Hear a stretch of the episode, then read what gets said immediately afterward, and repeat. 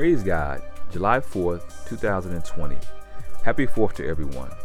We normally do a proverb of the day for every podcast, but today, the proverb of the day will be our teaching thought too.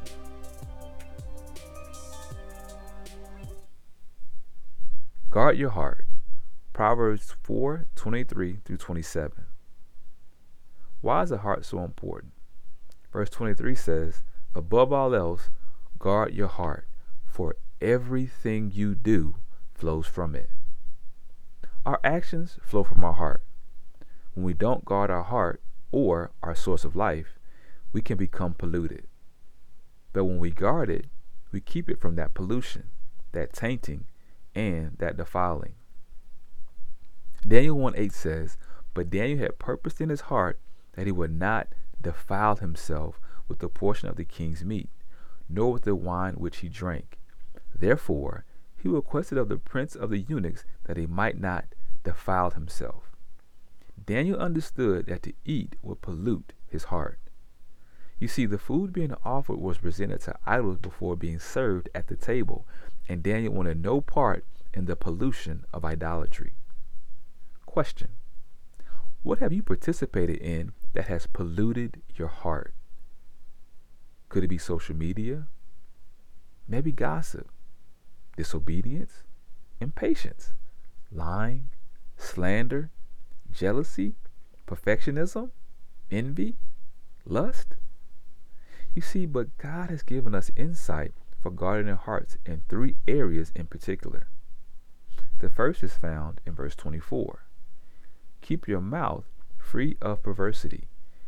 Keep corrupt talk from your lips. Look, in other words, a lying and deceitful mouth. But we are called to speak the truth in love. Out of the mouth, the heart speaks. So if you are speaking like this, you got to stop. God will deal with what is in you before it comes out of you. God will deal with what is in you before it comes out of you if you let Him. At times, the best way to guard our hearts in the mouth area is to be quiet and to pray. To be quiet and to pray. And allow God to deal with all of that pollution that is in us. Ephesians 4:29 says this, "Do not let any unwholesome talk come out of your mouths, but only what is helpful for building others up, according to their needs, that it may benefit those who listen." Watching what you say will not only guard your heart, but also build others up. So I ask you, are your words tearing people down?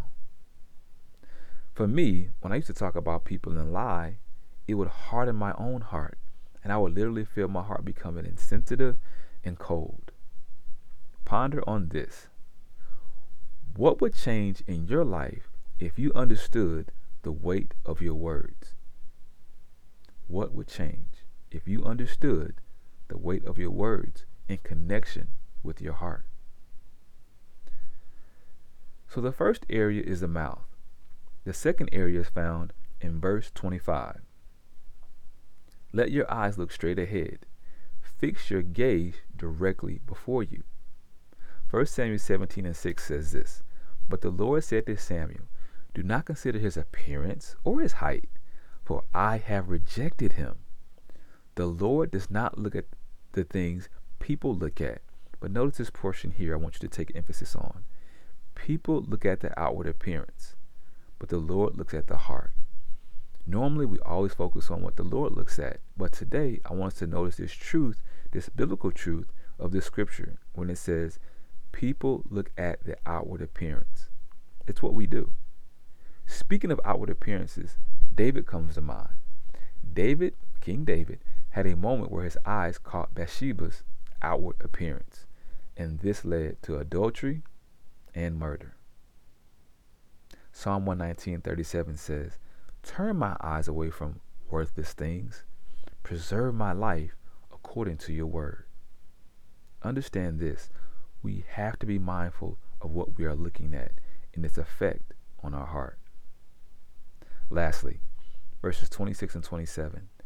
Give careful thought to the paths for your feet, and be steadfast in all your ways. Do not turn to the right or the left. Keep your foot from evil. Psalm 1 says, Blessed is the one who does not walk in step with the wicked, or stand in the way that sinners take, or sit in the company of mockers. Notice key words walk, stand, sit. You have to be aware of where your feet have been taking you. Where have you been and where are you going? Are you on a road that is leading you closer to God or away from God? Closer or away? Know this there is only one path to God, Jesus Christ. So, diligently fight against any roads that lead away from Him, because Jesus is the way, the truth, and the life.